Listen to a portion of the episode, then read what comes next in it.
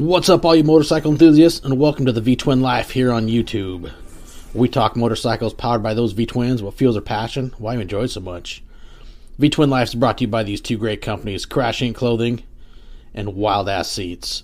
Hey, you want to add some comfort to your ass when you're out riding, whether you're a 400 mile guy or maybe a guy that's pushing a thousand plus, or female rider for that matter? Hey, check out wild-ass.com and add some comfort to your ass. Can't forget Crash Inc. Clothing, that Northwest brand out of the Pacific Northwest. These guys got a lot of great stuff from t shirts to hats, raincoats, you name it. Hey, they can get you covered. Check out crashinclothing.com. Now, let's dive into another milepost of the V Twin Life.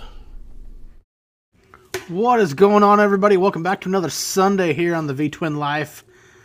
Kicking it tonight with my brother from another mother, Michael, known as Two Wheels to Survive, who's been crushing some miles and just been laying down a lot, riding everywhere he can, whenever he can.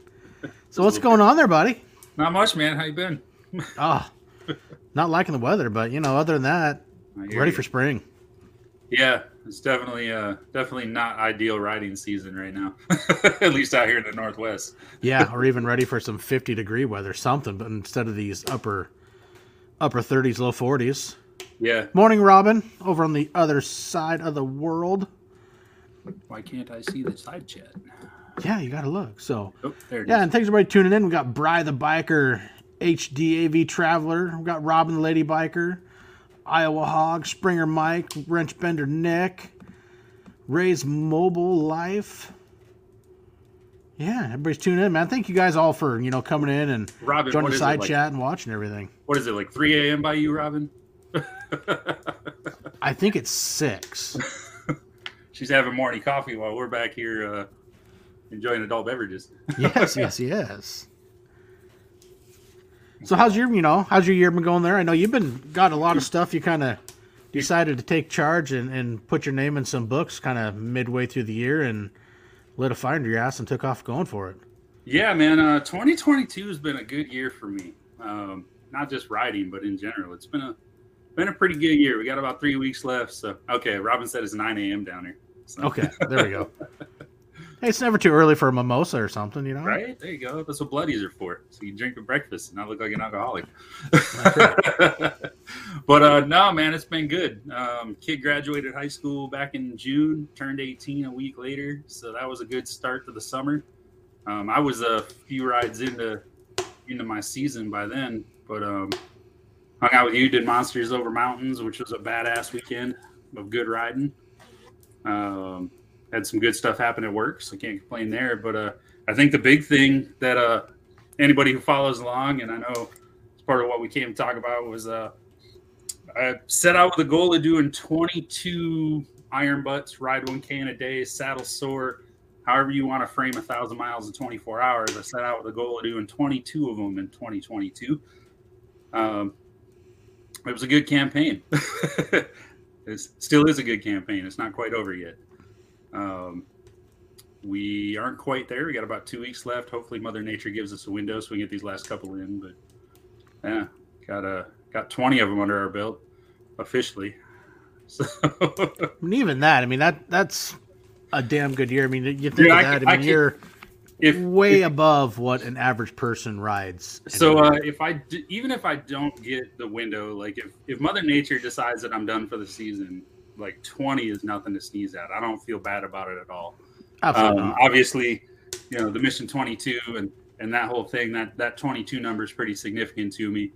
Um, that's why I'm saying we're not done yet. We're definitely watching. Uh, Work's even been cool about it. They know um, what I'm doing, why I'm out there chasing it, and if I get a window in the middle of the week, they're even cool with me taking off on short notice to go chase these last couple here in the last couple weeks if we can get it in. So Well, I think it's awesome what you do. I mean, just you know, 22 of them, 2022, and also your drive for Mission 22. I mean, it's something that hits home to you and it's near and dear to your heart. And I think it's really awesome what you know all the stuff that you do for Mission 22 is something you know that you stand behind and you know has a, a meaning for you as you know you're one of our national heroes. I mean, you're you know one of our American veterans, and I thank you for your service. And I know I've said that you know we've been good friends, and I've for couple let you know now. about that. But you know, I think it's what you're doing for the cause when it's something that's near and dear that you you personally relate to is you know uh, you know I tip my hat to you. I think it's awesome, Mike.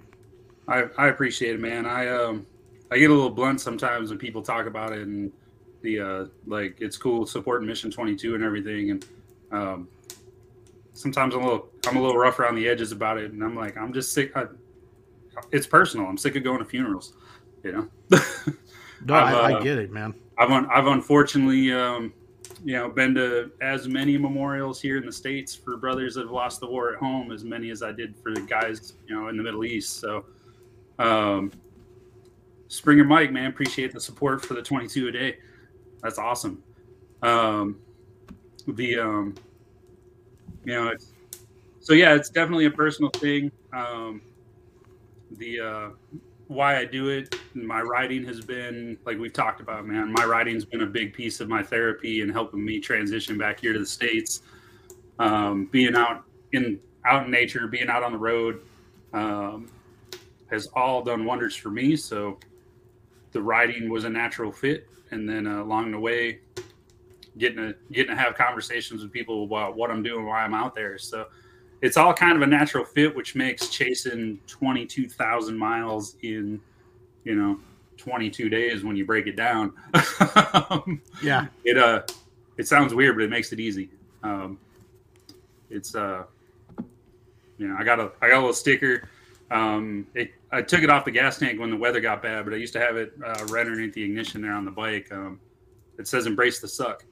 Um, it's I have it on my mirror in my bathroom too. I see it every morning when I get up and get ready for the day, and it says "Embrace the suck," because um, that's what you got to do. Sometimes you got to embrace the suck to get to where the good stuff is. So, the um, for all the miles of crummy weather and ice, you know, chance of ice and getting rained on in epic proportions at one point this year. um, questioning why I'm out there. Uh, you know, Veterans Day. The vet, the ride, the one I did on Veterans Day was a great example of having to embrace the suck. Um, riding conditions were not ideal. It was t- one. I got down to, um, I got down to the gorge.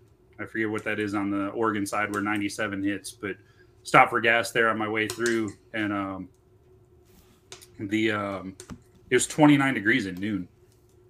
So, Whew. Hey, Cal Fireman, it's my honor. I uh, I absolutely love serving. I love being in uniform. Um, honestly, I'd still be doing it. Uh, the universe had other plans for me. Apparently, uh, the army decided I was done playing before I was done. Um, so had to find other ways to keep serving and uh, keep taking care of my brothers, just like they take care of me. So definitely, definitely my pleasure. Is one of the highlights of my life was was wearing the uniform. So, but um, so yeah, it's like 29. I think it was 29 degrees down there in the gorge on Veterans Jesus. Day. Uh, my feet had been numb for so hit the Portland into 84. By the time I hit Troutdale, I was pushing probably a 30, 35 mile an hour headwind all the way down to the Bonneville Dam. and it was crazy. Like I passed the Bonneville Dam and it was like somebody shut the switch off. The wind just died um, and the temperature went from 40 degrees to 40 degrees to 30 degrees as soon as the wind died. Um, so the feet were numb by the time I got down there. You know, and what was should have been a 10 minute stop turned into like a 30 plus, trying to get feeling back in my feet, and um, the uh, backtracked and was questioning what I was doing. Got back out to Portland um, on the return run, and um, the uh, Iowa Hog Rider, no problem, man. Like I said, it was my pleasure. Um, the um, got into Portland and it started to rain. I was supposed to run down to um, uh, just past Drain there before you go head over to Grants Pass. Anyways, um, oh Roseburg. I was supposed to run down to Roseburg, but it's already raining in Portland. I'm doing the math in my head. I'm getting ready to backtrack, and it's going to be well a lot closer to midnight, a lot closer to freezing. So now I got to worry about ice coming back through Portland. And uh, I'm already, my feet are already numb. The heated gears doing a shot for the most part, keeping my core going. But um, turned the bike back north towards the house, man, and uh, almost pulled the plug. Um, if you guys have been following any of the adventure on the, on Instagram, I was I was posting on that night that I was debating if I was going to finish the ride or not. I actually came back to the house and spent about three hours here at the house, um, thawing out, trying to figure out a route to put together that would be uh, get me the miles I needed and you know be safe, obviously, because that's that's a big part of doing these miles is um, the uh, you know it's we all want to do it. We all want to crush miles and ride, and we love riding, but we got to be safe, right? That's a good point of it. And also, I mean, going, you get in the pouring rain riding into these interstates. I mean, it's not just the cold and the rain. And then also you got the visibility aspect from yep. the rain, the wash. I mean, I I had one of those heading to down to Boise. Weatherman says, "Hey, not going to rain. It's going to be dry all day long." I hit the longhouse down at the casino outside of Sequim, and it rained the whole way to Portland until I hung a left down there in 84. And then all of a sudden the rain quit and then it got hot. It's like time to take the coat off and, you know, trade coats. And luckily, Amy and the kids were following in the truck. So it's kind of changed some gear, try to dry some out. And went from freezing cold to hot as could be. Yeah. I think that's, uh, for, for anybody that's uh, hanging out that's an aspiring long distance rider wants to chase these thousand mile days or longer, you know, like a 48 and 10, like a Whip Mesa or a, the 50 cc or any of those other, you know, any of those other monsters. Um, that's remembering to look at weather throughout your route, not just where you're leaving from. Because uh, if I just jumped on the bike from here and left, I'd have been riding in snow covered mountain passes multiple times if I wouldn't have looked at the weather at various points along the route, knowing what your route was. Like, I think you become a bit of a weatherman when you're starting to cross three and four and five states in a day. or you got to also make sure you know not pull a, a, go home Ken, better known as Ken Andrews, who is a legendary long distance rider. When he Those did the 48 and sure. 10, he had it. I think it was nine days. Pulled into his house in Arkansas, starts getting all of his receipts, and realizes that he hit Florida, but stopped, but didn't stop in Florida. He stopped just on the other side of the border in Alabama. Oh man! So he had the oh, uh, would... 47 and nine. So he literally packed up all of his shit, got back on the bike, and went and did it again. It's if like, only, holy right? crap. If only. That'd be cool. Yeah. Maybe down the road, I can do back to back 48 and 10s. But, um, the, uh, so I sat at the house, it was like three hours, ate some food, you know, got out of the riding gear so I get the core temperatures up, get the feet going and everything.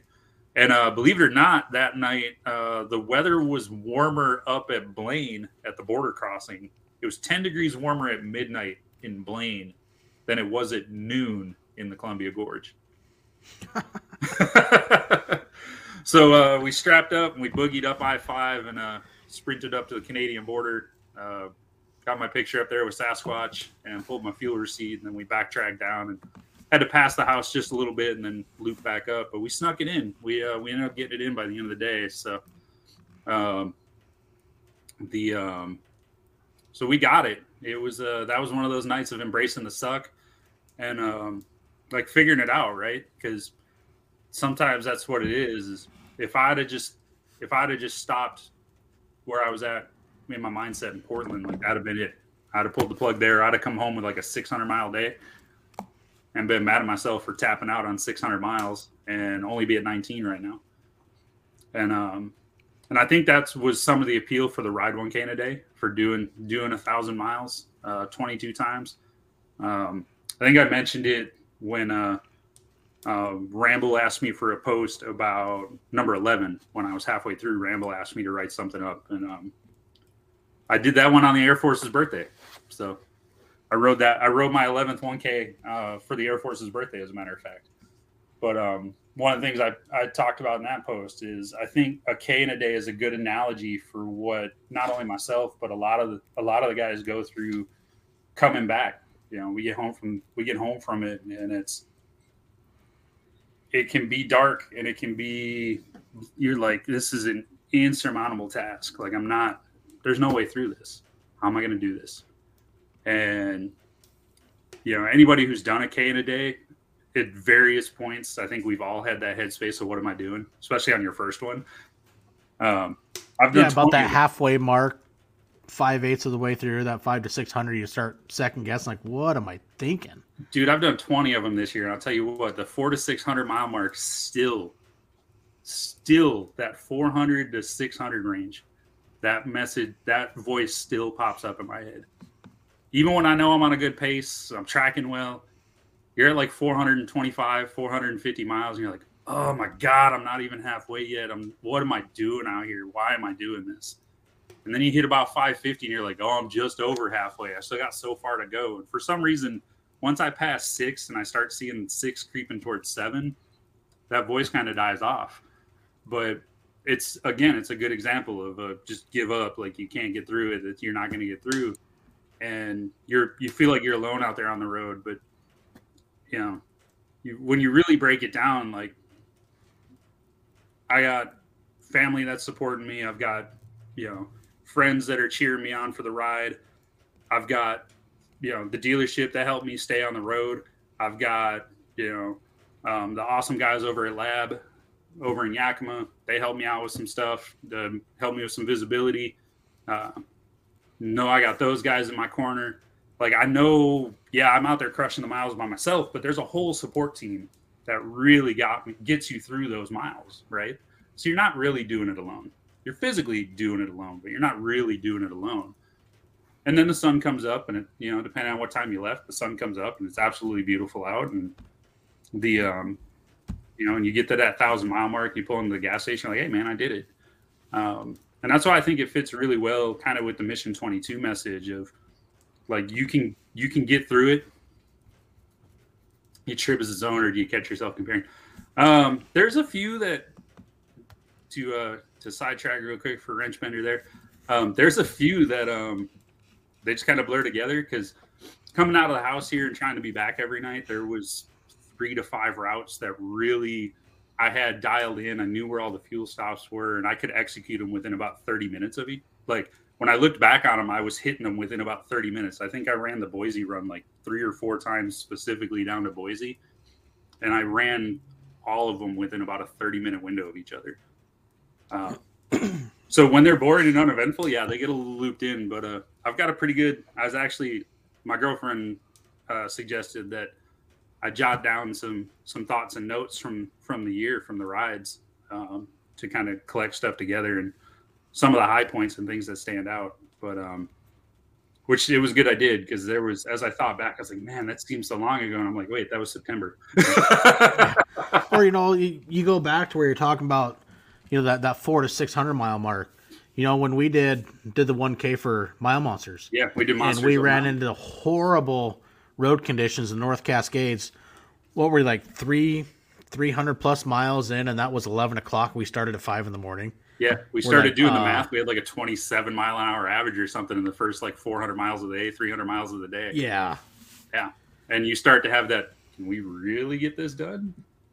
yeah, then it's like you know, like kind of had to do. You you know, throw in that audible. Hey, we're gonna we're gonna trade this pass for this one. We can make time. We'll go this way, and yeah. you know, sometimes you got to do that. But yeah, I mean, it, that was the same thing. It's like, man, we you got to make it happen, and you you overcome and you do For overcome sure. adversity. I don't know what you want to call it, but yeah, it's it's adversity, man. Adversity comes in many forms, and that's absolutely one of them. Um, the rules are there to make it challenging. So, you know, the um, it's not a thousand miles in 25 hours. It's not a thousand miles in 36 hours. It's a thousand miles in 24 hours. Right. You know, it's a K in a day. yep. Not a K. But you know, the, the funny thing is like, you know, you're shooting for that record. I just found a separate record that you have that I bet you don't even know. Probably not. I know. I didn't know I was going to have these ones, so I was like a quarter of the way through my rides. well, so we had uh, December 16th, 2020. Okay. The 16th episode on the V Twin Life, Michael. Yeah. Then we had October 27th, 21. I know I was post 40. And now we got milepost 85, 12, 11, 22. Every year. I knew I was the first repeat offender. That one I knew. yeah, and, and, now you know now you're a three-peat. That's awesome, man. We got a little tradition going. We'll have to keep it up. Means I got to yeah. keep doing some epic shit, huh? That's right. To steal to steal right to steal uh Riot's tagline. well, I mean, and you know we I still got to share it. I'm a mile monster, right? I got that's right. It says I'm a mile monster. Yeah, hell yeah. I got a roster number. It's mine too. Do epic shit. That's right. That's right there. yeah, mine, mine's over there in the house. but no, and that, that's the other thing. You know, we, are gonna have to try to get together soon. I, I, got some cool ideas, and you know, like I said, you know, you and I get together, and you know, let's plan. A, you know, I've been. We're already talking about 23, you and I have been throwing stuff back and forth. So, oh yeah, and I got some cool ideas, and I I remembered a another outtake from Mile Monster, so I thought you know I got a nice little uh, curveball I might throw in there, but we can talk about that yeah. off there because you got to keep that stuff under wraps for time. right. um, but no, man, it's a uh, like you said, it's definitely adversity. Um, there was a I don't even remember which number it was. So we keep talking about the record. I don't know how many people actually know what the record is. So let me just recap it real quick. So over Ride 1K in a day, Ramble and his awesome organization, the previous record for Ride 1K in a day in a calendar year was 15. I'm currently at 20, chasing 22. Hopefully I get two more in. I got two weeks. But we're currently at 20 for the year. So we blew the year total out of the water by about 30%. Um, the overall total at Ride 1K in a day, all time total at Ride 1K in a day was 19. Well, it was 18 when I started. Well, it's Rancho something. I forget his name. Rancho Craigam Craigamunga. Yeah, it's Re- Rancho Craigamunga. I think is what it is.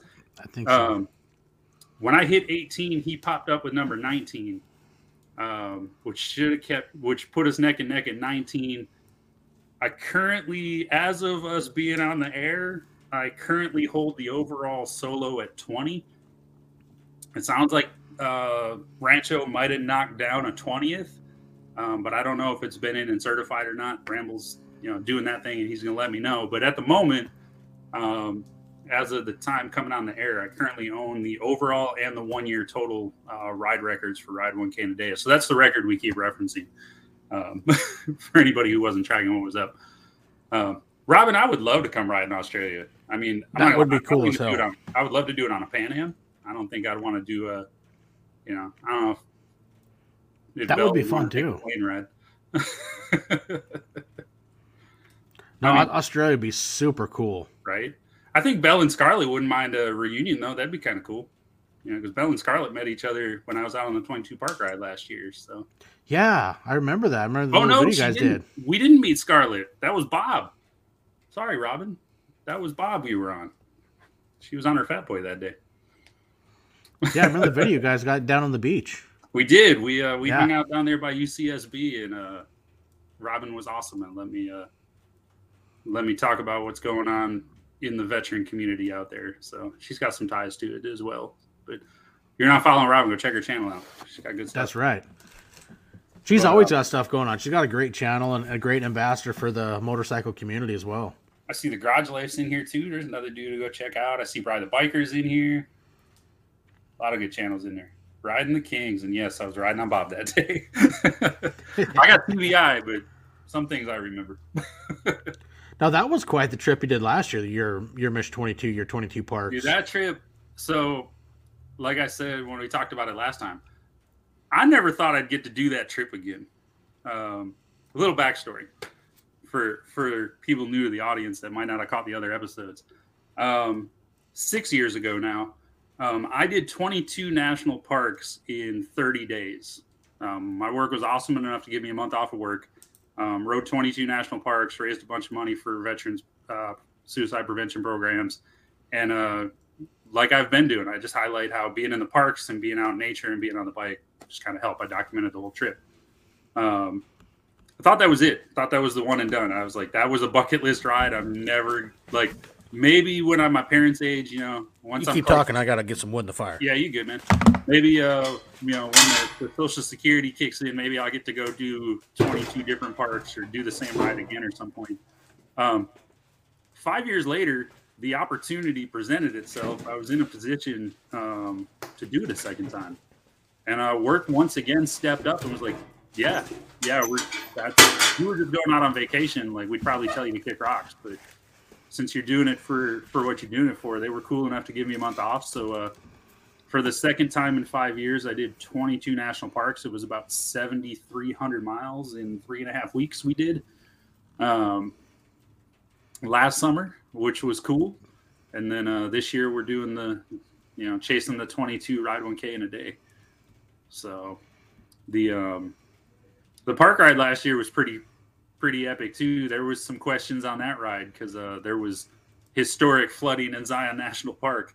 Anybody who keeps up with the National Parks uh, services kind of knows what happened there. Um, their whole like the visitor center, all the and one of the campgrounds got wiped out by mudslides, and that was the whole thing. Wasn't sure if I was going to make it into the park and we were going to end up at 21, or if I was going to have to figure out some way to call an audible to get a 20 second park in there. But I think you guys would have understood if I only did 21 that year. The park was up buried in mud while I was out on the trip. But um, so that ride was cool. And then uh, I really initially I planned on taking this year off. I just kind of wanted to do. I was doing Tour of Honor. Figured I'd do um, the Tour of Honor uh, Iron Butt, which I never did, by the way. um, and then I was gonna do Miles of, Monsters Over Mountains with you, and that was kind of your kind of it. Um, that was kind of all I originally had on the calendar for 2022. Um, I'd last January I'd kind of flirted with the idea of doing the 22 and 22 iron butts in a or ride one Ks, whatever you want to say. Um, I'd flirted with the idea, and I was just like, and I just went hard last year. Like, should, should take it easy, maybe do some local stuff, do some do some pop up stuff here at the you know some of the dealerships and some of the events here in the region, and you know, park the bike a little bit and talk a little more, and then um, May timeframe. I think it was May, early May. Um, a fellow Mission 22 ambassador out on the East Coast. Um, she so last year while I was out on my parks ride last summer, she did 22 triathlons. Jesus. So my K in a day, I feel like a chump. All right. Everybody's like 22K in a day is insane. Yo, 22 triathlons in 12 months. Yeah. That's Yeah. like two a month average almost. That's like a whole other arena, right? It's a different skill set. Don't get me wrong. You know, Oh, one hundred percent. I mean, that's even to do one of them. I mean, if a guy, I mean, even have that on your bucket list, an individual does one triathlon in their life, that Yeah. is flat impressive. hmm And she carried a name on every one of them. So fast forward to 2022, she was doing these things called century rides. Um, she had jumped on her road bike on her triathlon bike, and she was doing 100 miles in a day, and she was going to do 22 of them this year. And uh, we were kind of going back and forth in the uh, in the ambassador chat, um, talking about. I told her I was like, for each 100 mile, for each century ride you do, I'll go do a K in a day because I figured that was a good ratio, right? If she's gonna pedal hundred, I should ride a thousand. Because riding hundred, it's like, dude, I ride hundred before I get off the bike for the first stop when I leave the house. Like that's that's not fair. so for equally challenging, it it originally started out with she does hundred, I'll do a thousand, and uh, she jumped out on me. She was like four or five rides in when I committed to it. so I started behind the eight ball. Um, No, that's pretty freaking cool though. and that's really kind of what got the ball moving on chasing 22 of them this year. Um, so yeah, it wasn't, which a just good sounds motivator. when I say it out loud that I hadn't planned it. like it Well, was never know. built into the schedule.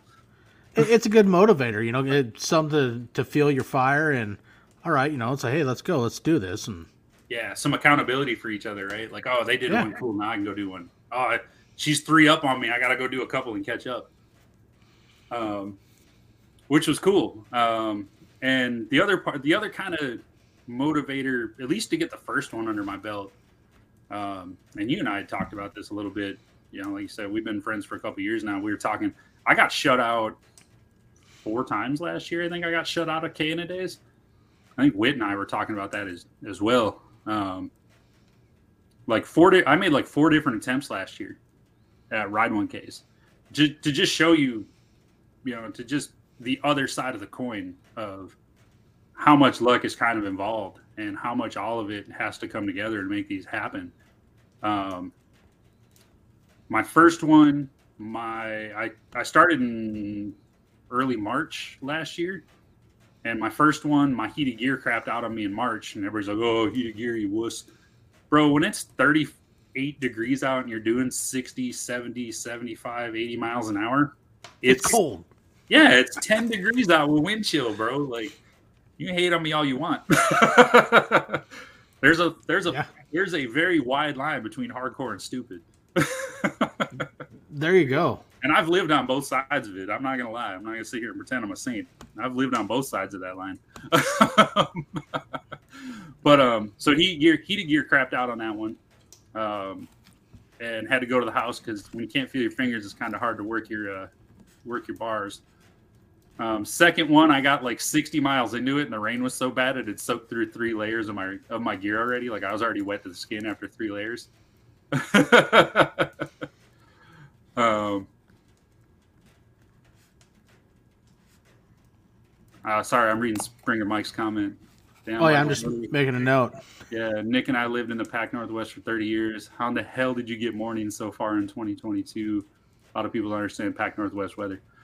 Yeah, um, I think Denver. I think you and I have joked about it. I know uh, me and Brad over at Crash have joked about it that there's waterproof. Like companies will call their stuff waterproof. Oh yeah. Like you bring it out here to the Pac Northwest, and we'll find out if it's waterproof. yeah.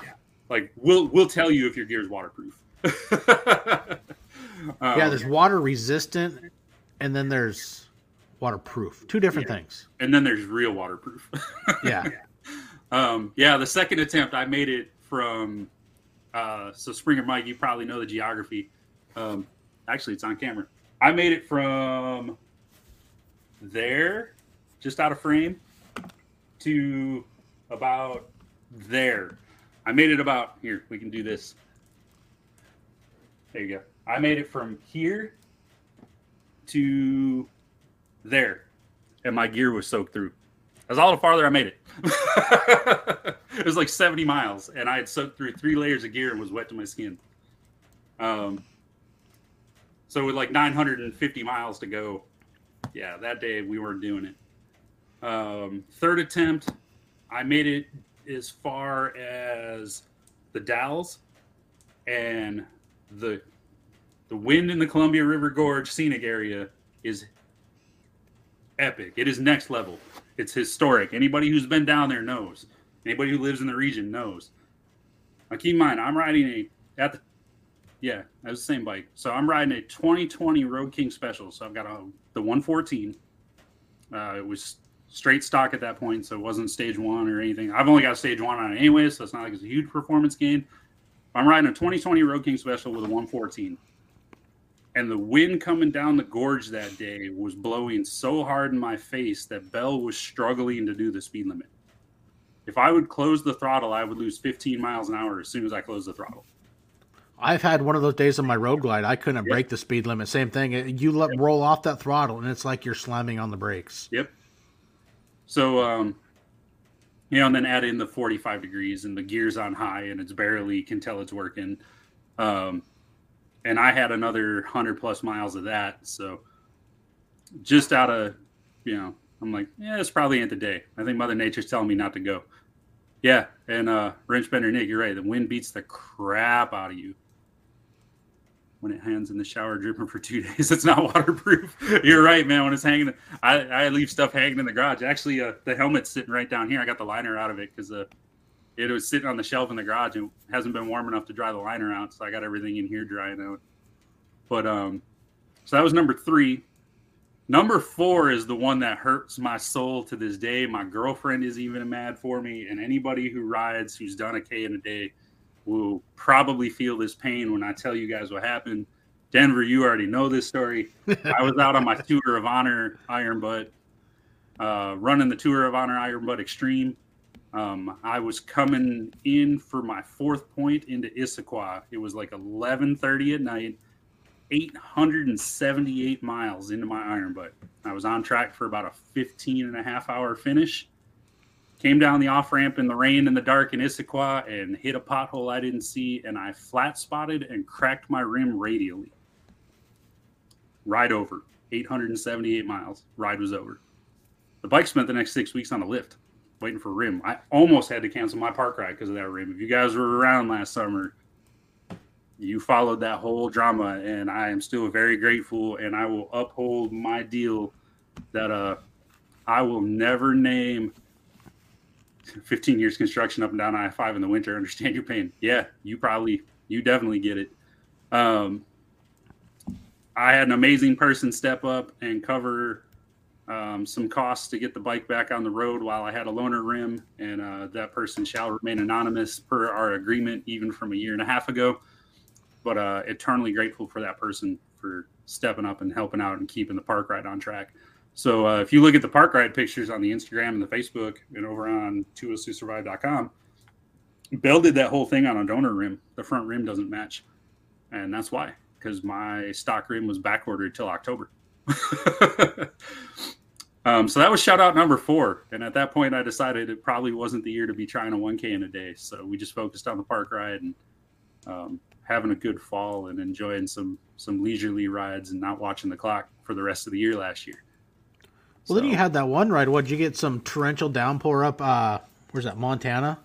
Fourth of July pass when the pass will look like a river.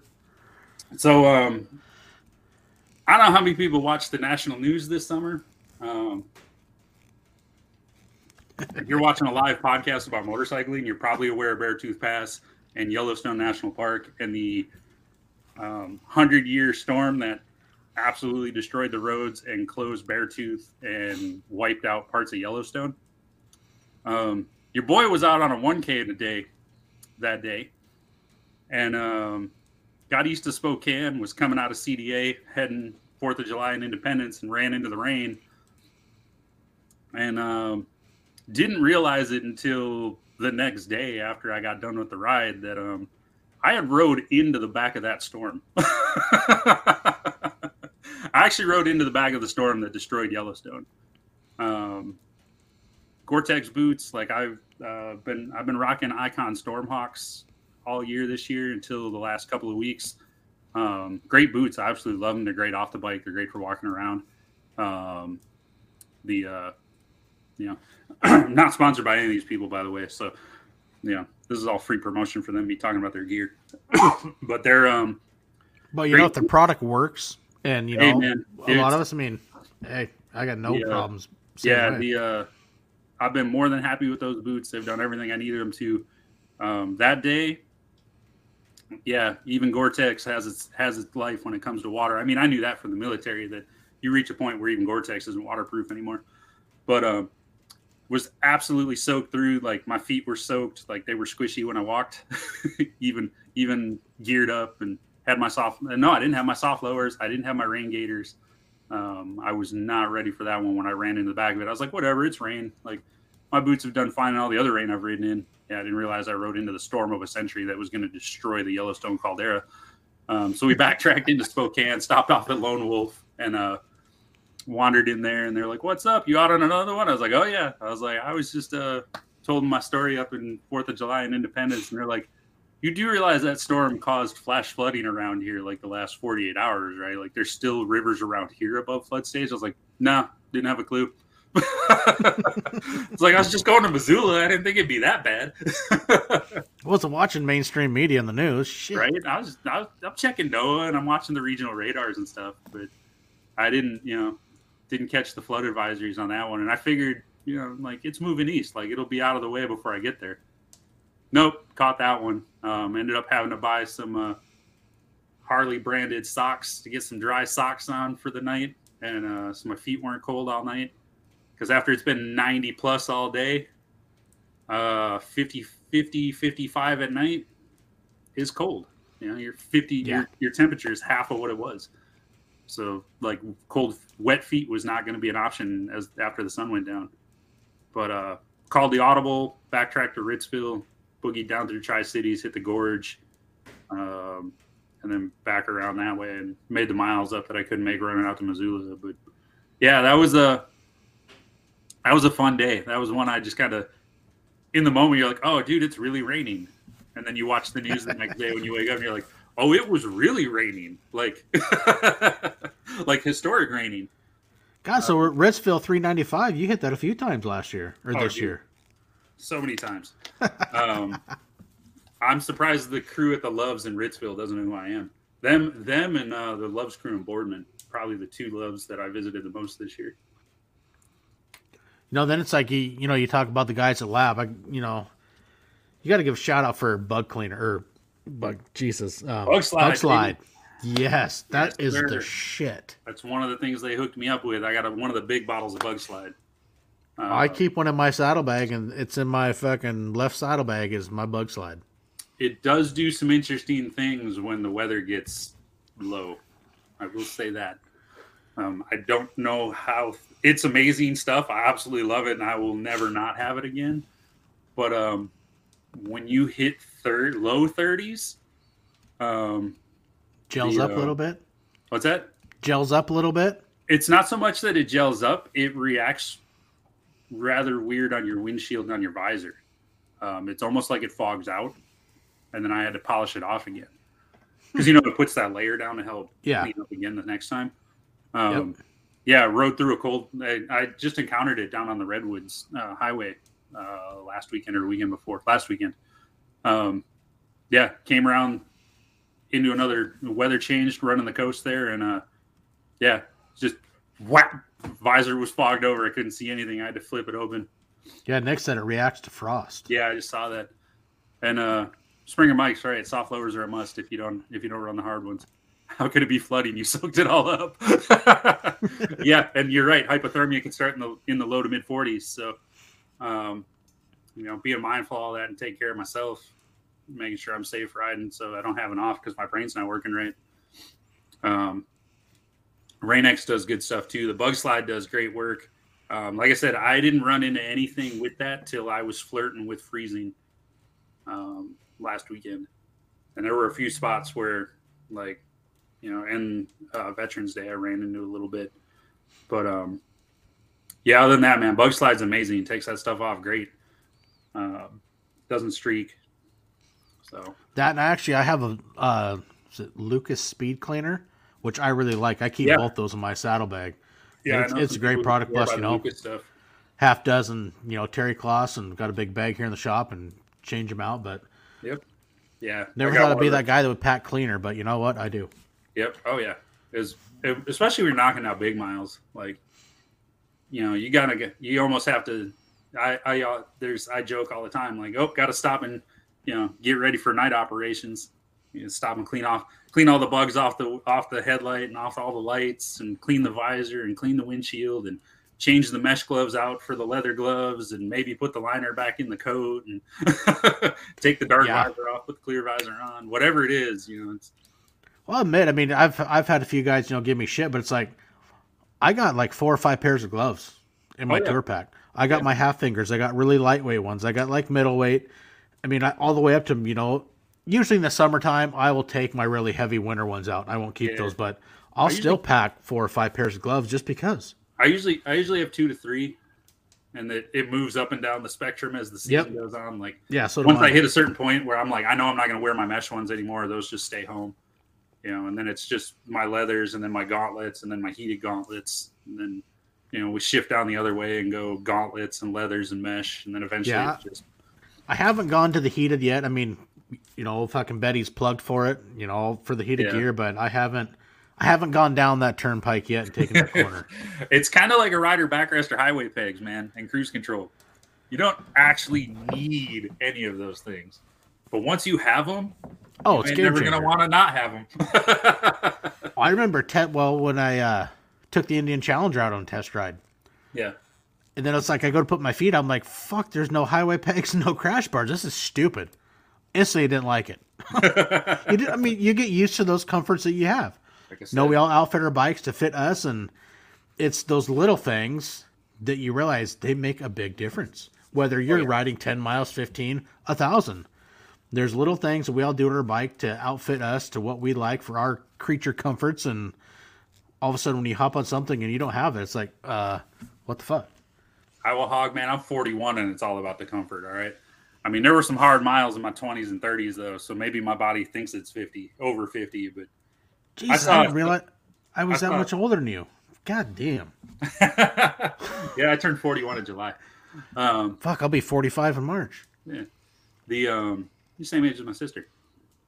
The um, um, I saw a thing somewhere. I think it was when I was in Iraq. I saw a thing. People don't understand something. I'm passing the Pac Northwest, and maybe summer, Dude. up at the top, temperature dropped. That's very true. I was down in Clackamas at a baseball tournament. I rode down there to watch my son play baseball and figured this was three, four years ago. I'd never been up to Mount Hood. I figured, you know, hey, cool. I got on Google. Hey, Timberline Lodge. I'm gonna go check it out. Mm-hmm. I think I was in, was it Madras? Stopped to get fuel, and I just, you know, t-shirt, and my vest on. The guy's like, hey, where you heading? Oh, I'm, you know, I'm gonna go up Timberline. He's like, you got a coat? I'm like, no, dude, it's like 105. He's like, not up there. I'm like, you talking about? It's beautiful, and it's just one of those things. And I'm like, oh, I'll be fine. I got a sweatshirt. Shit. I got up there. It was like 40 people were still snow skiing, and this was July. Yeah. I was like, holy crap. yeah. Got me a couple um, quick pictures. It's like, get the back the hell back down the mountain to where it's warm. The um, um, I think it was three years ago. Me and the girlfriend were out. So her birthday is Memorial Day weekend. So we always plan a four day weekend on the bike, kind of before or after, right? Like I hate being out on the road holiday weekend. So we usually go the weekend before or weekend after, but right around Memorial Day. Um, same thing, man. It was like 70 and sunny on this side of the mountains. Uh, we're coming back over from Yakima, and we expected some rain in Packwood. Dude, we got snowed on Chin- up on top of Chinook from uh from the last gate at top of Chinook all the way around to the uh the T intersection there for 410 to come down Cayuse. It was snow. Uh, passing the passing the lake there, I was riding in probably three inches in a tire track of the car in front of me. Just had the four ways on. We're just putting along. Windshield's completely covered in snow. There's probably an inch of snow on the bike by the time I got down. There were dudes that were still walking up uh, the incline next to the lake there. They were backpacking up and skiing down, doing some lake country, just looking at us, just shaking their head. I'm like, bro, like two miles that way, it's rain. And Yeah. like two miles that way, it's rain. But there's like a five mile stretch right here where there was like two inches of snow on the road. Amy. Yeah, Amy hates Chinook. Pass. Oh, see, Amy doesn't like heights. Oh, You know that little drop off Yeah. there? I get she Going from east Chinook. to west. Yeah, not a fan at all. uh, leave Amy home when you do Going-to-the-Sun Road. She's done that though. How does she sure hate Chinook and she's done going to the sun road? I think she did in a car when she was younger with her family. They had uh, family over there. Her uh, family was over in Great Falls, Conrad area, Montana, so used to go that way a lot. Okay. Because yeah, that's literally like there's some stretches there where you're mountain goating along those mountains. And 99, a blizzard on Where's Salem Santiam Pass Pass? and 4th of July. Where's that one at? Uh, that's Eastern Washington. I've probably been through it, and don't even know it. Where is it? Yeah, I you have. I think it's kind of one of those passes where it's like you really don't know you're going over a pass. Is it ca- with an ancient guardrail? yeah, third week of July is usually a good week to plan, but out here the wildfire season's usually rocking and rolling by then. The only reason we didn't have wildfire season this year is because everything was already burned. but um, so a couple of couple of other fun facts. I don't know if I've dropped these on you about these rides yet, Denver. Um, first one wasn't until the third week of May. Armed Forces Day was the first one of the year, and the twentieth was on. It was I, nineteen was Black Friday, twenty was Saturday, so I did twenty of them in right at about six months was what I actually did it in. Um, Damn. The other thing that makes six months sound even crazier is I was still working fifty hours a week every week, other than the week I was on vacation I went to Colorado. Yeah, that's uh, putting the time in both ways. So that uh Iowa Hog Rider, come on out during the summer, man. I don't I grew up in Wisconsin. The old man used to run down to Cedar Rapids five nights a week. Okay, so Mike, you know where Mount Jefferson is in Oregon? Oh, okay. So Santiam Pass is just south of Mount Jefferson on the highway. I just googling it. Yeah. All right. Yeah. Kind of down movie. by uh, we got Santiam Junction, then you're just north of south the South Sister Mountain. Okay. Yeah. Probably haven't been I Mount I Washington. probably haven't been over yet.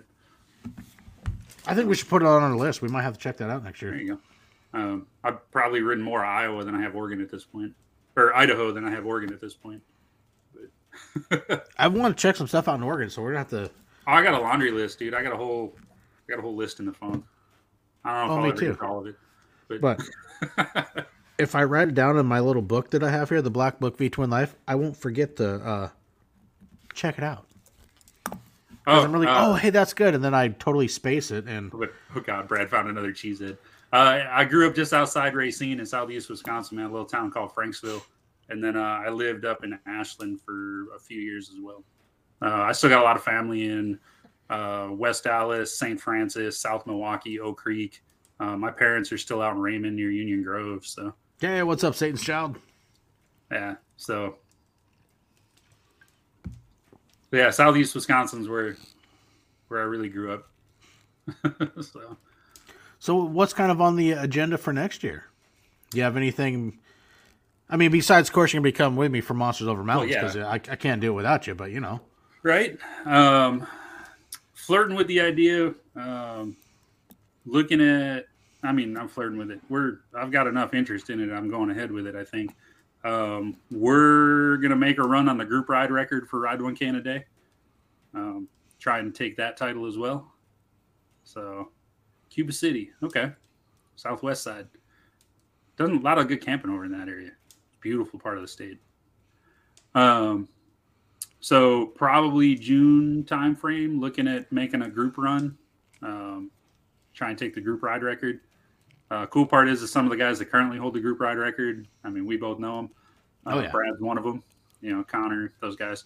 Um, those guys potentially are joining in. We haven't finalized the list of who's all going, but I know it's the uh, June seventeenth. I got my Monster 100 day. Colin is the 18th. He's riding Sunday after my day. Yeah. So we're looking right around there. We'll figure it out. Um, just because I don't want to steal the steal the noise from what you guys are doing for for the Monster 100, um, and because we probably putting the group ride together to do some stuff with Mission 22.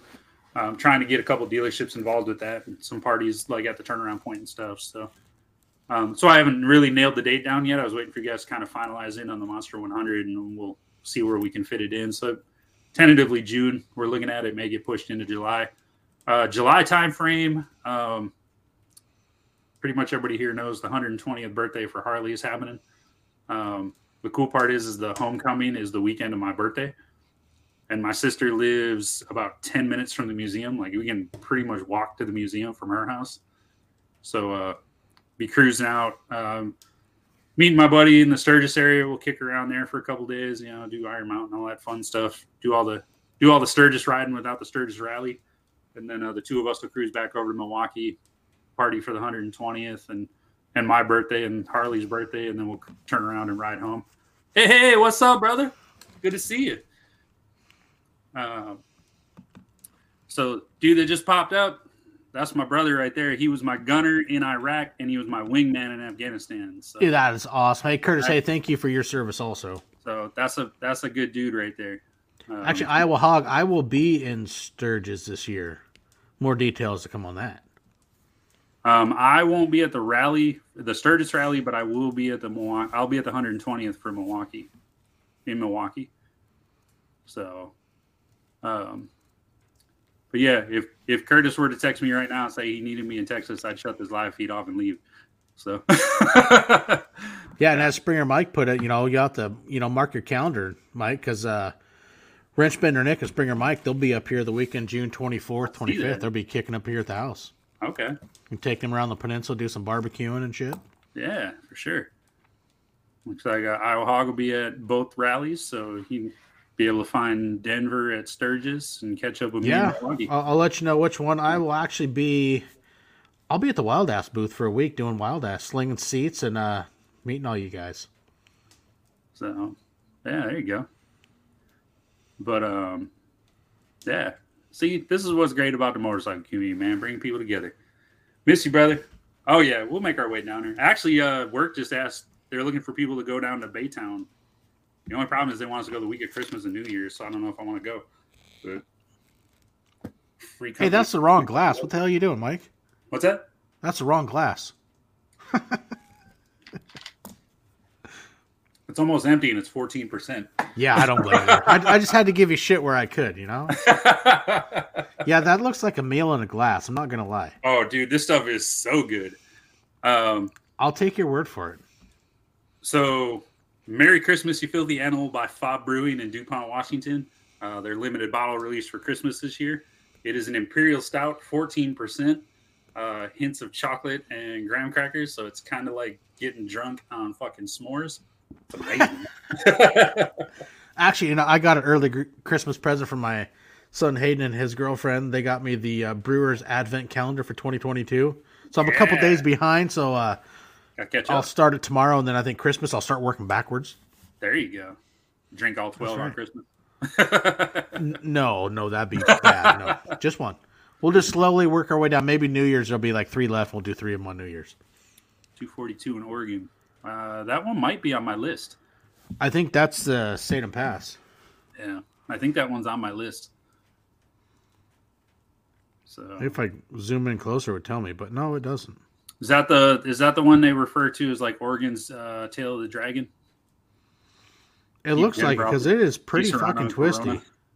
Yeah, I think two four two is the one they you sometimes they sometimes refer to as Little Tail of the Dragon or Oregon's Tail of the Dragon or whatever it is. It looks pretty fucking awesome on the map. Looking Yeah. at it, Yeah, I think that one's on my list.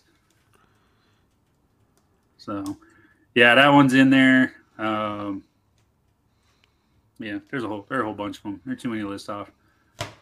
The uh, unfortunately, I mean, good and bad.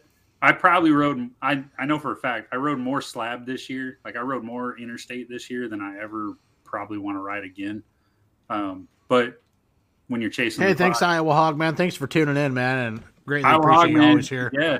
Um, good chatting with you, man. We'll uh hit me up over on Instagram if you can or find me here. We'll uh we'll link up for Milwaukee. But um you know, when you're chasing the clock, yeah, sometimes it makes sense. And then there's days like um there was like like four of my rides that uh Oh, Iowa Hog got it. He must have been on Military Bikers live that one time. Just keep me off the Oh. Disaronno and Coronas. yeah. Oh, them are good. I That's just like drinking Dr Pepper, man. They're Yeah. dangerously good. Yeah. So when they sneak up on you, it's like those, man. They go down too easy.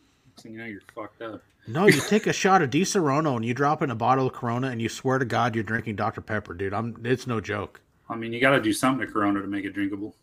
Got a point. Got a point. the um, so there were four rides this year. I was thinking back on it, and I think it's four is the number that by the hundred mile mark, the route I left the house with is not the route I rode by the time the ride was over. Um, I just got, I'd be out and I'm like, I'm sick of riding the interstate. I want to do something different. And I would literally make up the ride as I went.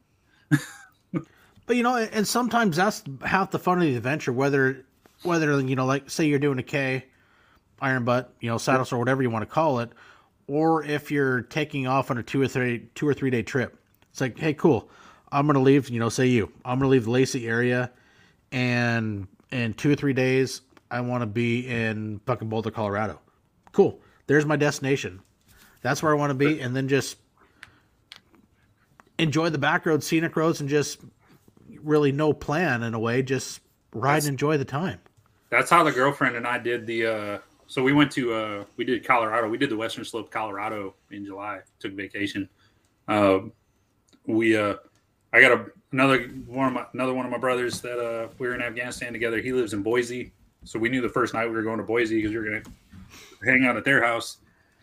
Um, so we did that, and then we knew like I think it was three days later we needed to be in Durango uh, to meet up with my other brother, and we were going to spend three days in Durango, like riding around the area. We spent one day on the train doing the Durango Silverton train, and then I think we had two days to ride, um, and before we had turn around and come back. And that's basically what we did. Is once we left Boise, it was like, "What do you want to do? You want to do this? Cool, let's do that road. Hey, do you want to spend the night in Moab? We got an extra day.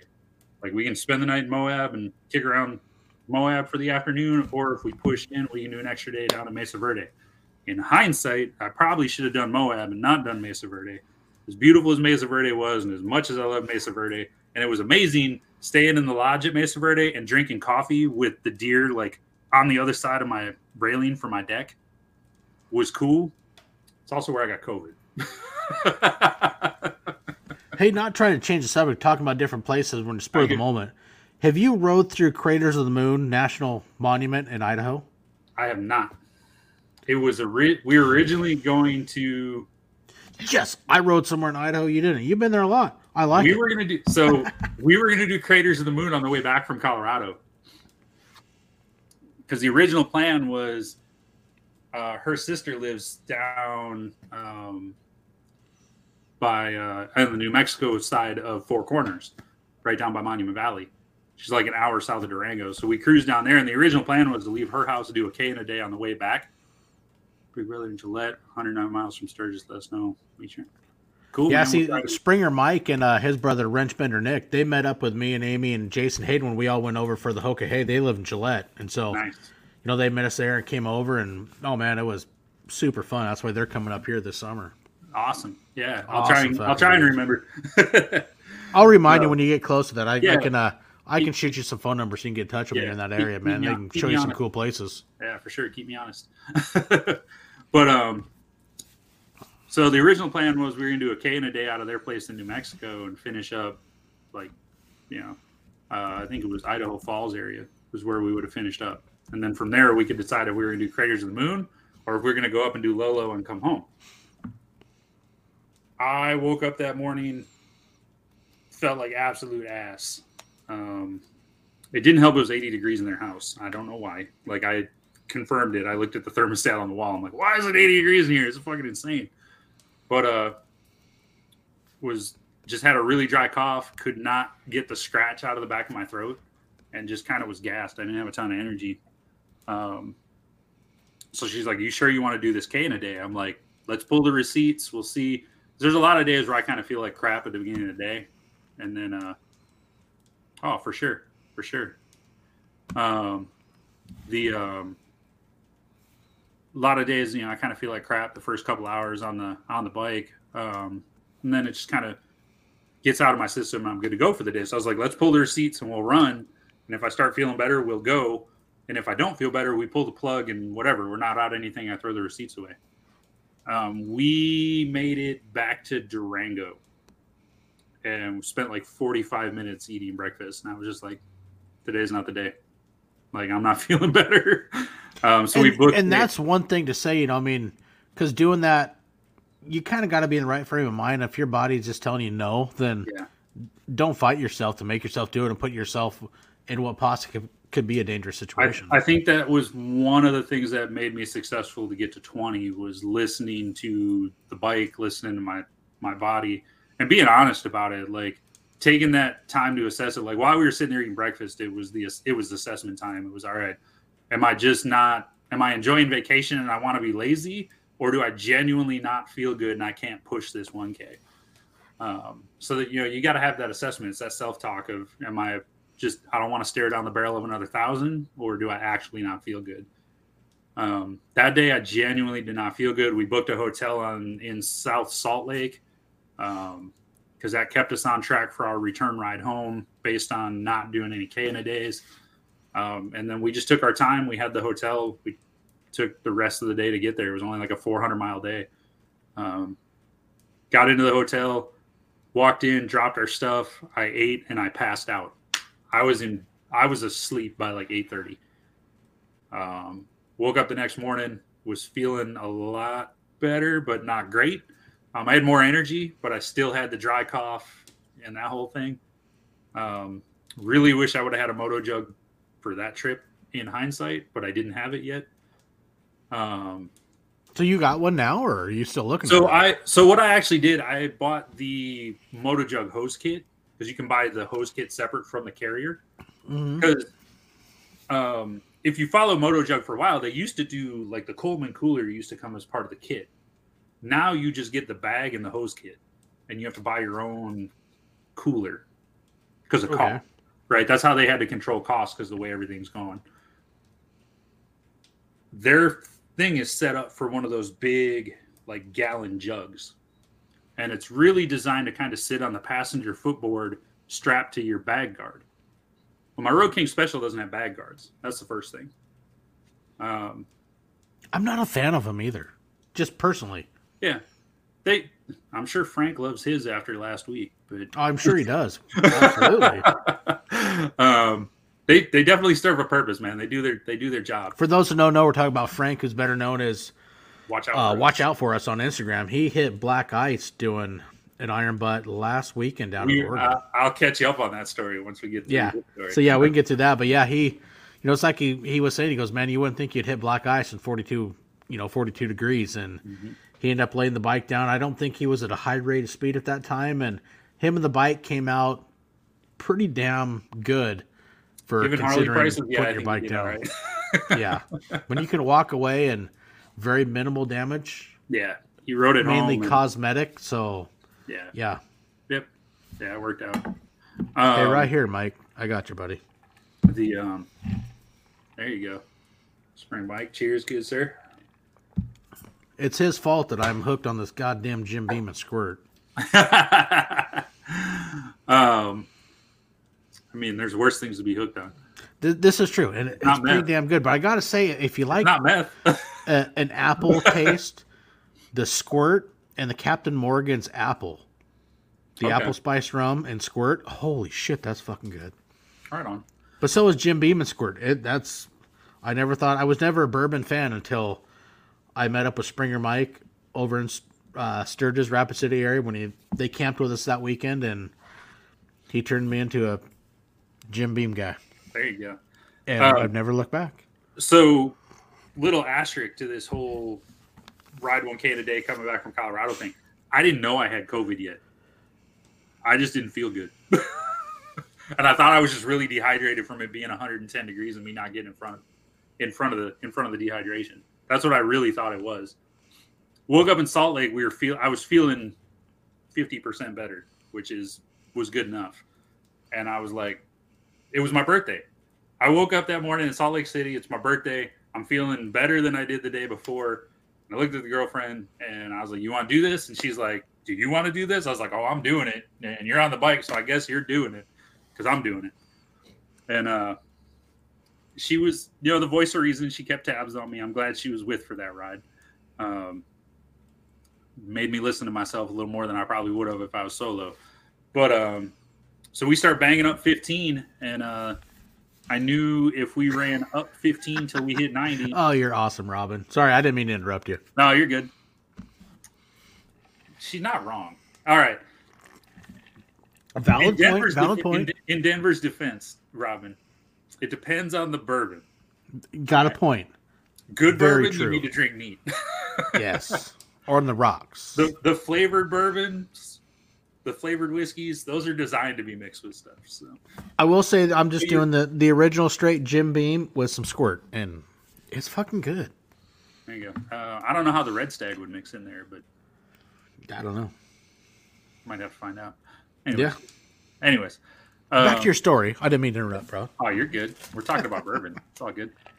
Um, yeah, Chris the Dude. There you go. Yeah. But um, so 15 to 90 to five will take us home, and it'll it'll put us at a K just before we hit the house. So the gas station at the house ends up being the end fuel receipt. So we're boogieing up 15, making good time. We're heading 90 west, and um, we're coming through. We're past Ritzville. We're coming down towards Vantage. We're about 20 minutes out of Vantage, and I start getting the droopy eyes. Like the lanes are getting blurry. Like sleep is hitting me. Like you got to pull over and take a nap. So we pull into the Wild Horse Monument, the viewpoint there at the top of the at the top of the gorge, Right. right above the bridge. And if anybody who's been to those viewpoints knows, there's no streetlights or anything. It's literally just a slab of blacktop in the middle of nowhere on top of a cliff. and it's dark for about the next forty fucking miles. yeah, there's nothing out there. Um, we I completely unannounced. I didn't say anything on the headset to the girlfriend that I was having any kind of issues. Like I just knew I'm like I need to stop. So as soon as I saw the exit, I just down the ramp, and she's like, "Everything okay?" I was like, "I need to stop. Like I need to take a break." And she's like, "Okay." We pull into the very last parking spot down at the end of the sidewalk. I put the kickstand down. She gets off the bike. I looked at her. I was like, "Smoke two cigarettes and wake me up." And I laid down on the sidewalk and passed out. she said I was snoring within 30 seconds. Done. um, so she sat there. Um, she's got a cool little phone app, helps you like look at the sky and stuff. Uh, yeah, yeah. Wrench. The, the fuel receipt is a timestamp. It yep. It helps track your time. your location. Yeah, your first one when you start, that timestamp on your uh, gas receipt is your starting time, and then you you keep your fuel receipts, which also documents your route, so yeah. it can be you easier to follow picture, which way you went. Next to your odometer each time you stop for your uh, date, time, location, and what your odometer reading is. Um, so yeah, she pulled out her little app that helps like navigate constellations and stuff, and she was just having a good old time out there in the dark because it's so dark out there at Vantage. And she's like, and she finally tapped me on the foot. She's like, "Hey, time to wake up." And I sat up. I was like, "Cool, you ready to go?" And she's like, "Are you okay?" I'm like, "Yeah, I'm fine. I just need a nap." I was like, "How long was I out?" She's like, "I don't know, like 45 minutes." I was like, "We gotta fucking go. Get on the bike." and uh, felt right as rain. I had all the energy I needed at that point. Um, so we boogie down and um, we hit um, Cle Elum. And like, I'm standing at the fuel pump at Cle Elum. She's throwing on extra layers. Like she's she's already got all her liners zipped into her coat. She's pulls that off. She's putting a hoodie on and zipping her coat back over it. She's putting her rain pants on to cut the wind over her riding pants.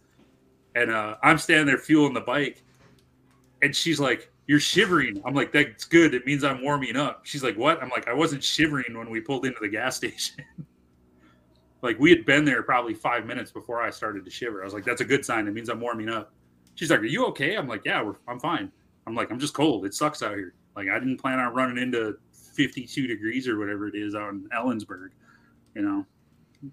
she's like, this sucks. I'm like, yeah, I'm like, I looked at the odometer. I'm like, we're in Cle Elum. We're like an hour from home. They're two, you know, hour yeah. and a half from home.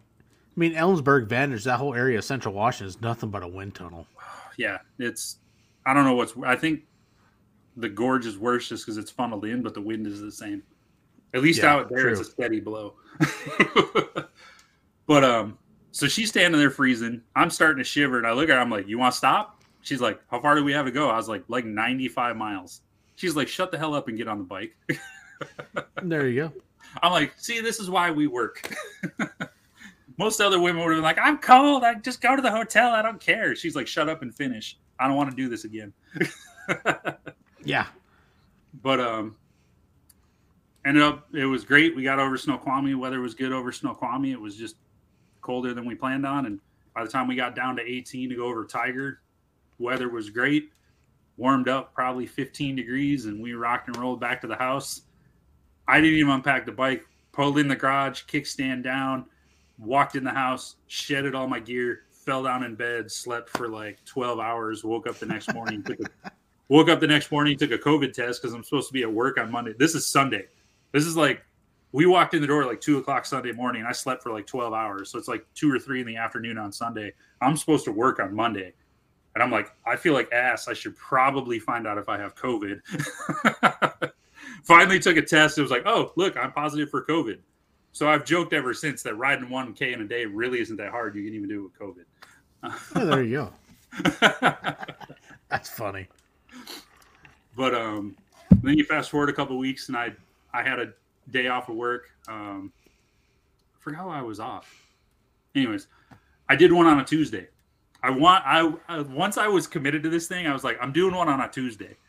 I I decided at some point I wanted to do one on a Tuesday, um, because you know you're like I joke all the time about stuff. I'm like, it's just a Tuesday, like whatever. That's just Tuesday. Like ain't nothing special. It's just Tuesday. Like I always and I've joked for a long time that Tuesday is the day that time forgot. You know, because like Monday you got Monday night football, Thursday, Friday you got football, Saturday, Sunday you got football Wednesday's hump day. Everybody's getting ready for the weekend, but nobody really celebrates or even thinks about Tuesday. Like it's just Got second point. Monday, right? Right? Tuesday's just second Monday. Like yeah, the day that everybody forgets about. So to say it's just it's just Tuesday, like it's just another thing. Um, so I I wanted to do one on a Tuesday, so I could be like, okay, in a day is just a Tuesday. So I did one on a Tuesday. hey why not? It's another day. Yeah, it's just another one day. that's not claimed. Can, can, Canada is just another Tuesday. Whatever. You're nothing special. It's just Canada. yep. Just another reason to go ride. Like I need one. Other than I want to. There you go. I'm an adult and I can do what I want. Yeah. You got a bike in the garage. You wants attention, so you go take it out. There you go. Um, so, Frank, Mr. Watch Out for Us, and his K in a day. Um, I left morning. I was supposed to leave on Thanksgiving. Um, I was the original plan was to do as many as if things would have worked out. I was going to do four and four and be done Thanksgiving weekend. There you go, Satan's child. Talk about fucking Tuesday. there you go. um, the the original plan was roll out of bed Thursday morning. We had done Thanksgiving Sunday because you know other family commitments and stuff. People were going to be gone, so we had done Thanksgiving early. So Thursday wasn't actually Thanksgiving. Um, so the plan was get up Thursday, hit the road, get down into Cali. Um, I got a buddy that lives down in Turlock.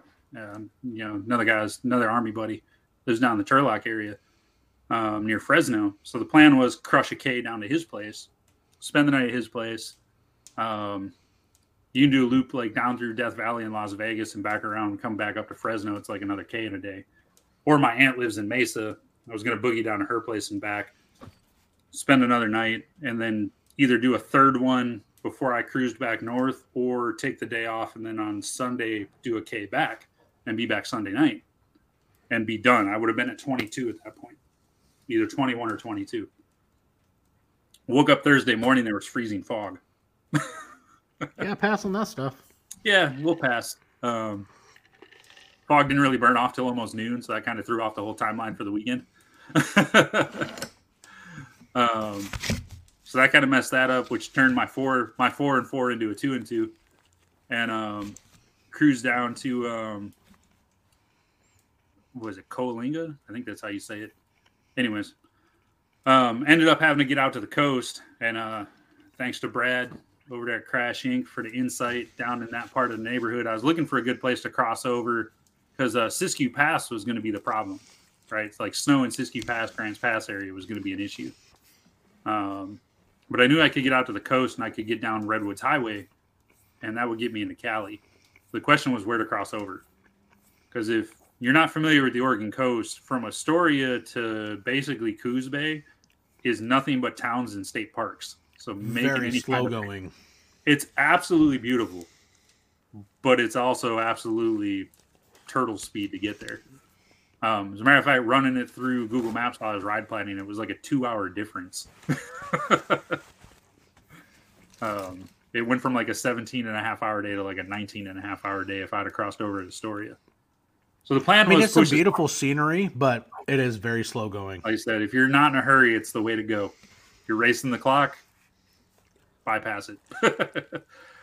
um, so the plan was get as close to the Siskiyou, you know, as close to Grants Pass Siskiyou area as I could, hit the coast, get south, and then cross back over to I five as soon as I could. I was just going to box my way around the Siskiyous.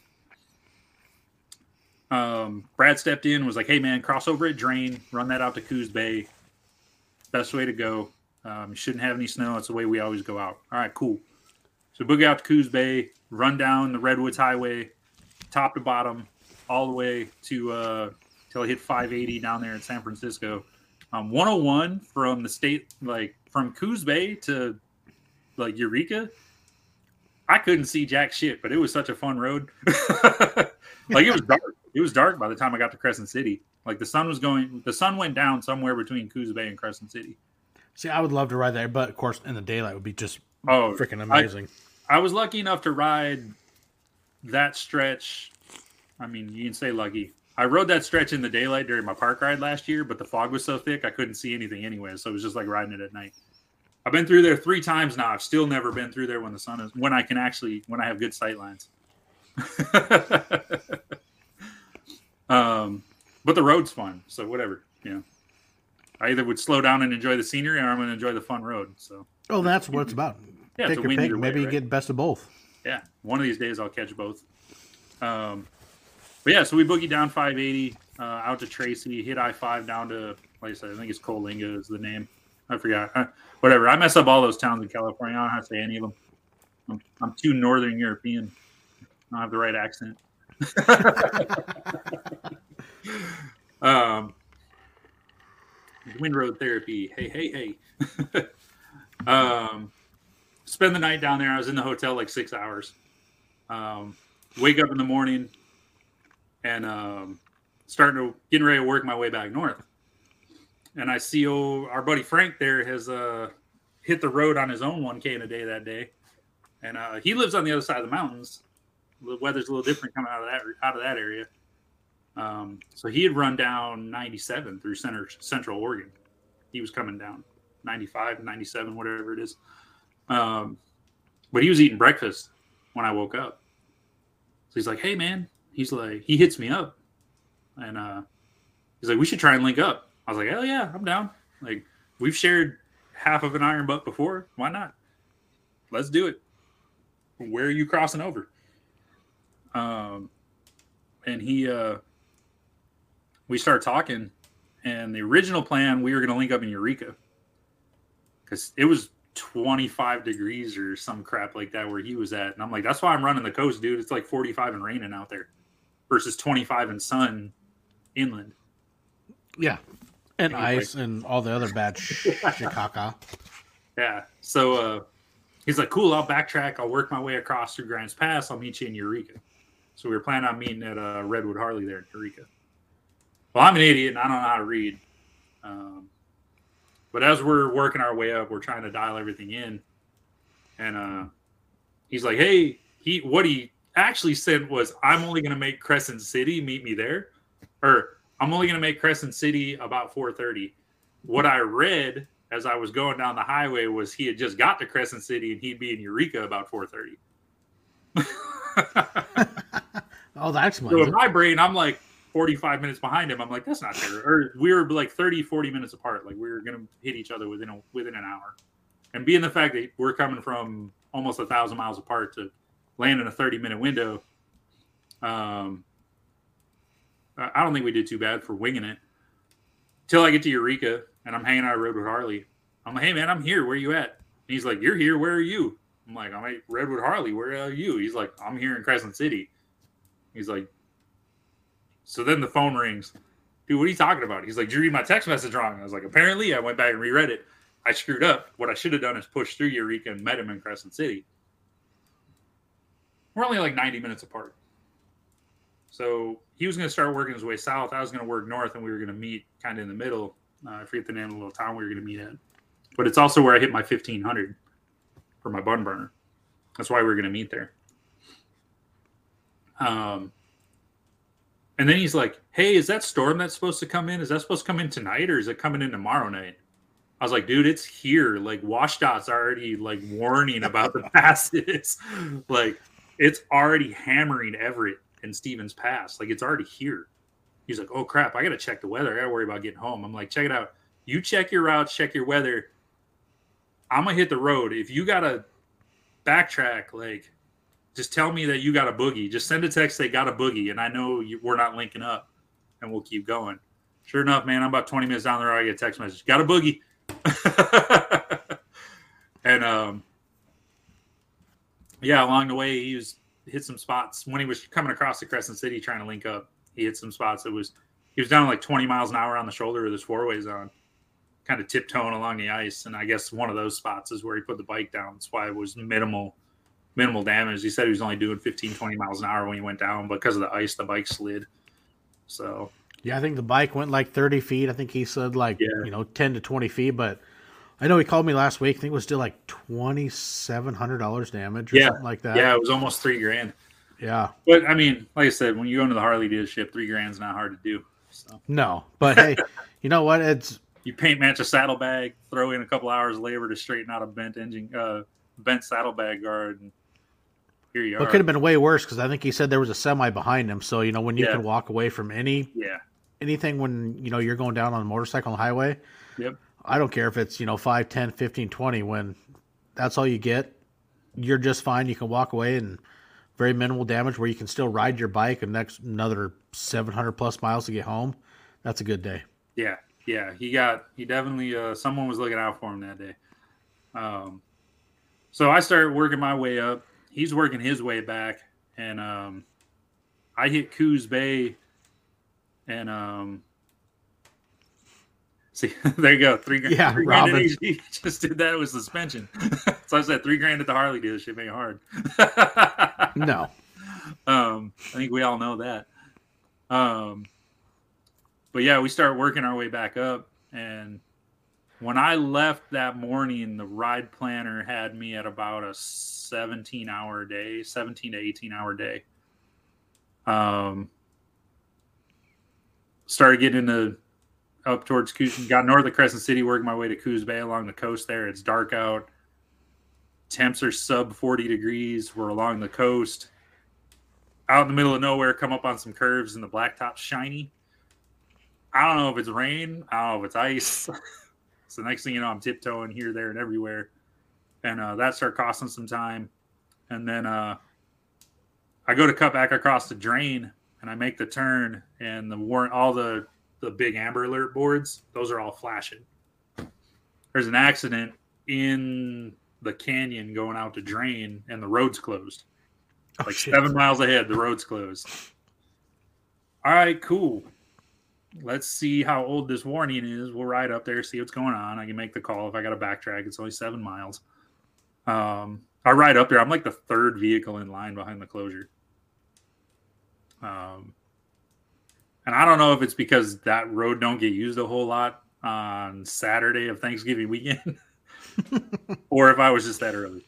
But um, I stopped, put the kickstand down, and they were just dragging the car had missed the curve. Like the road turned left, and they just drove straight out into the woods. Um, and I could hear them. They were just dragging the car up onto the road when I pulled up, but they still had both directions closed because the record was busy. So I pull the phone out and I start messing with routes, trying to figure out how to uh, work around this.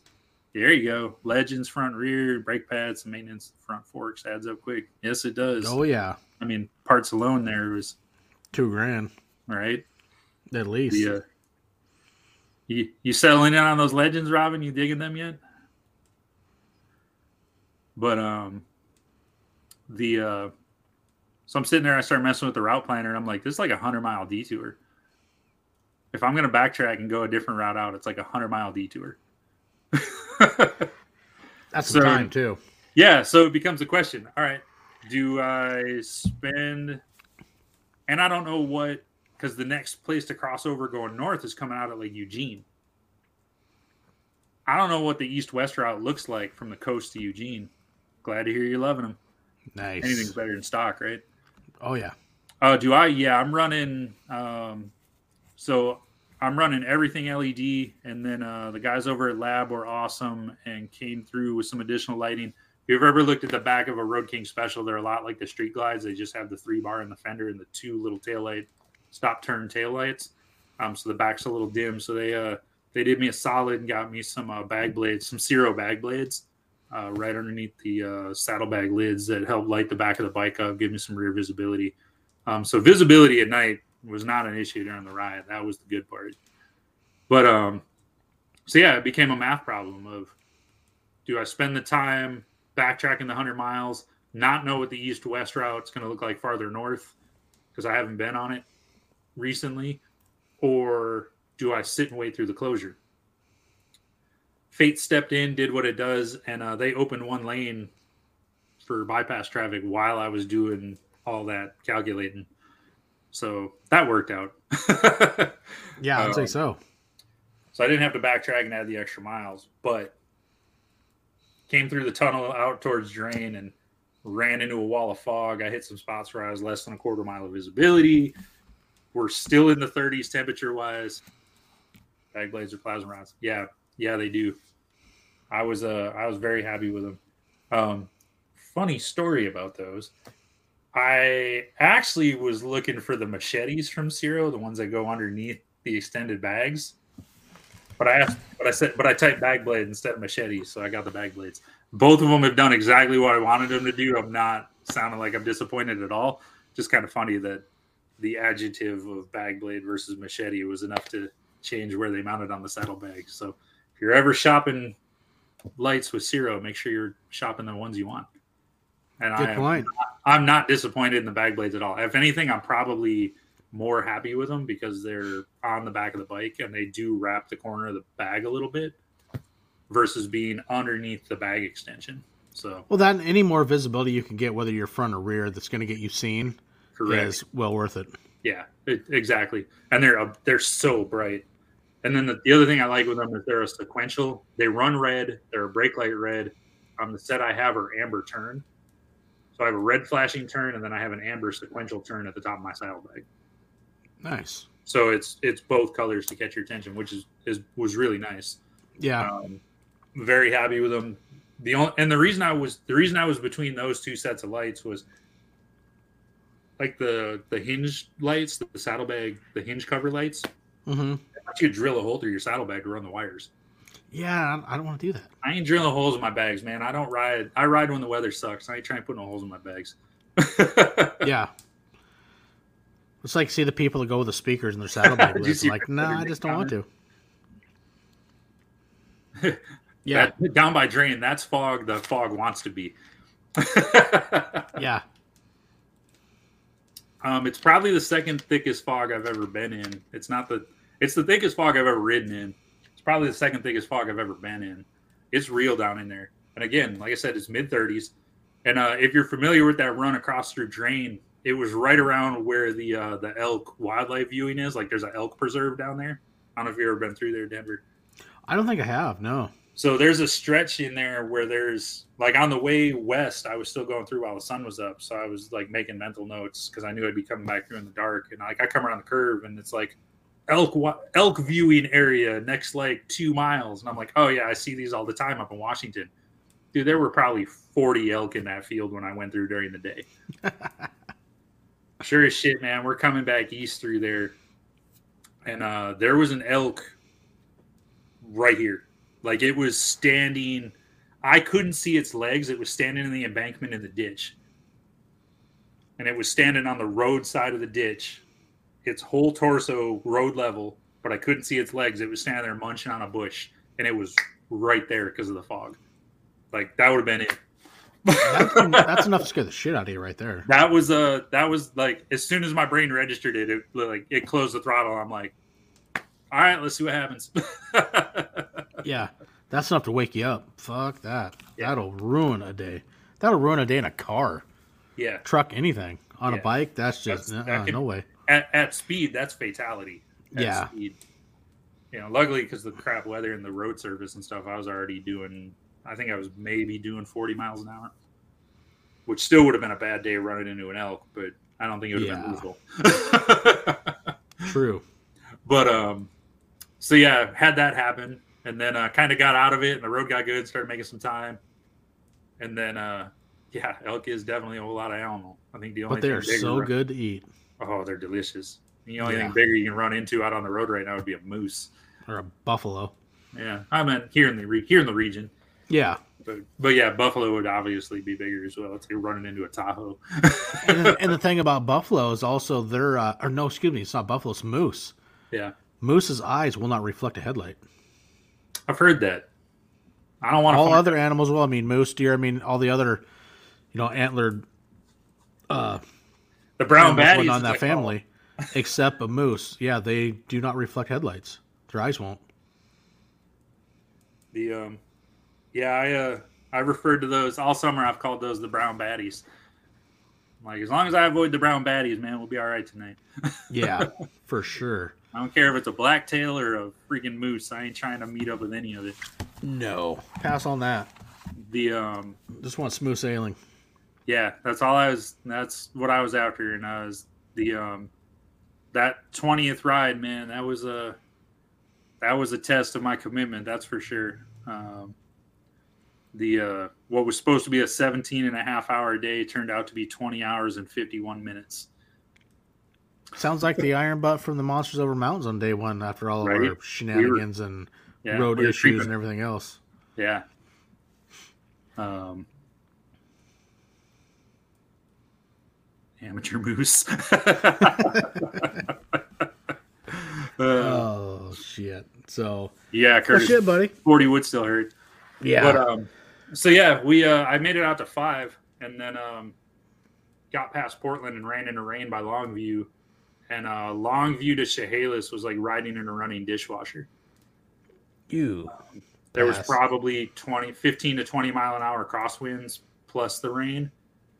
Um, there was a stretch right near um, um, Vader that the truck was in the center. I was in the right lane. Truck was in the center lane, about a quarter mile in front of me, and I was still getting his road spray on me like he was passing me. I ended up Jesus. moving all the way to the left lane to get away from people's road spray. Uh, and that's the worst part of riding ring, especially on the interstate, is the road spray coming up yeah. off the road from all the other cars. It yeah. just makes visibility horrible. Yeah. So that was that was rough. But um I normally will run like I'll stop either at the uh at the casino there like exit 14 or like I'll stop at the Loves in Troutdale, like right there around the Portland Metro, right? Usually from there, I don't stop till I get back to the house. It's like just over 100 miles. Um, I stopped three times that night on the way home because it was, you know, it was combination of being wet and the uh, and the cold. I just there were a couple. I didn't need gas or anything. I literally just had to stop and like loosen up because I was getting so tensed up with the weather and the ride. Well, it comes that and knowing your limits, and there's you know nothing wrong with that at all. And I knew, I, like I said, I knew I had the time, so it didn't hurt to stop for the extra ten or fifteen minutes those few times. But was, you know, as long as I got home safe, that's what I was really worried about. State Child's curious, you know what helmet you're running. Um, so I am currently rocking Scorpion's R1 Air Carbon. Um, their R1 Air is the carbon's only is like a half pound lighter, but that's all that's different is the weight change from the R1 to the R1 Carbon. Um, the R1 is the helmet Fabio Quartararo wore last year when he won the MotoGP, champ, MotoGP championship. Wore it again this year when he came in second. Um, it's been an amazing helmet. It's absolutely quiet, doesn't weigh anything. Um, it's pin lock visor. Um, love it. If you want one with a drop down visor in it, you do their ST 1200 or something like that. It's basically the same helmet, but it's got the drop down visor in it instead of having to swap visors out. And the difference you trade there is you don't get the Snell rating because you get the drop down visor in it. So yeah, been been an absolute. I've got neck and upper back problems from an accident in Iraq, so less weight on my head's awesome. I ran a Scorpion AT 950 um, for like four years. Um, the uh, it's actually still my backup helmet, still sitting on my shelf. Um, Windroad Therapy is rocking the same helmet as me. That's awesome. Um, airflow's good. Um, when it's cold, you can definitely tell where it is. You got to close the vents up um, you end up getting a couple cold spots on the top of your head here. Um, I absolutely love it. So uh, with the pin lock visor, fog is not an issue. Um, if you're not running a pin lock, it's going to be like any other helmet without a pin lock. I think that's the difference there. Um, probably one of the quietest helmets I've ever worn. So, you know, definitely love it. But yeah, comes it does come with two visors. It comes with a dark and a clear, and then they're set up for pin locks. So, but um, yeah, been very happy with it. The only thing I haven't liked about it is, for whatever reason, my comms unit will not bond with the side of it. I've been through a couple different iterations of getting my my uh, my comms unit to stick to the side of it. So, hey, thanks, Robin. Have a good one, Robin. So, but no, man, thanks for you know coming on and doing another episode, man. It's always it's always fun catching up. You know, we you know text and whatnot oh, frequently, yeah. but you know, you've been having one hell of a year, and it's like, man, I got to get you back on. You know, hear some stories and, and share about you know what you're doing, your drive, and, and what you got going on for for your causes, which is awesome. I appreciate it, man. It's always good to. I appreciate the opportunity to come on and talk about what I'm doing and why I'm doing it. So it's uh the uh, yeah sorry, saw uh, Windroad Therapy's comment with the Sena. My Cardo hasn't let go yet. Um, my I also migrated this Cardo for my old helmet, so this this Cardo is like five or six years old. But for whatever reason, it's just I don't know if it's because of where I'm mounting it. There's probably a there's a lot of real subtle curves in this helmet, so it's kind of hard to like. I don't think there's a flat, flat surface on it anywhere. So I may just have it in a bad spot. But like I said, it hasn't let go yet. But the top kind of lets go every once in a while. I push it back in and rebond it, and I'm like, man, keep an eye on it. no, you do what you can. Yeah, and like I said, it's like a five. I think it's a five year old Cardo system, so I can't be too upset if it comes off. But, yeah. Um, But yeah, man, it's been good. Um, it's been awesome to be able to to uh, wave the Mission 22 flag for uh, 30,000 miles this year. Is what I'm at year to date. Well, I'm 120 miles short. I think I can find 120 miles in the next two weeks. So I'm sure I'm sure you'll get that in. If anything, just to be petty and actually say it was 30,000, not almost 30,000. hey, absolutely. I totally get it, man. So, so but yeah, go and let everybody know where they can follow you, where they can, you know, follow what you got going on and everything. Um, there is a defunct YouTube channel that hasn't had a video posted to it in over a year. Um, but I'm most active on the Instagram side that feeds into Facebook. Uh, real easy to find Two Wheels to Survive, like you see there on the screen. Um, generally, I'll post stories as I'm out riding throughout the day, and then occasionally get some reels, and then I try to share the photos and stuff while I'm out and about. But um, yeah, that's where I'm at. Um, you want to help out Mission 22? Uh, check out their website, mission22.com. Um, they have a donate link right there. You can go straight to them, get your receipts and everything for your tax deduction purposes and all that fun stuff. Mostly because I don't have an active fundraising page going right now because I'm wrapping the year up. Otherwise, I'd direct you towards my fundraising page. But um, Mission 22 is always always looking for more help. So, absolutely. So. Yeah. Man, buddy, thanks again for coming on. You know, I mean, you know, we've been friends for years. It's always fun catching up. Actually, oh yeah. I mean, besides our phone calls, the text messages, you know, I love getting you on here and just shooting the shit almost like we're face to face. But you know, we'll wait yeah. for a few months and uh, we'll get that face to face and shoot the oh, shit. Sure. we got to work out some ride plans for next year. So, uh, spring bike, it's right, right there. Two wheels to survive. Yep. Two wheels to survive. Find me there. Number on, two uh, wheels. Number two survive. Yeah, find me there on uh, Instagram and like I said, the YouTube's kind of defunct. I haven't really posted to it, and it's been more than a year since I posted a video there. So, but yeah, Instagram and Facebook are where I'm most active. So, right on, man. Well, Mike, thanks again. Hey guys, don't forget tune in next week. We got Milepost 86 with actually, you know, best friend's been like my brother and his nephew. I've been trying to get him on since this whole thing started because he loves bikes. We've been riding, and he just doesn't like to open up, a little shy, but I think we finally got it worked out. So he is coming on next Sunday. My brother Nick Scarpa and his son Austin, they've been doing some cool shit down in Idaho, and they'll be joining us next week. That's going to be a lot of fun. I can't wait. Yeah, that'll be a good one.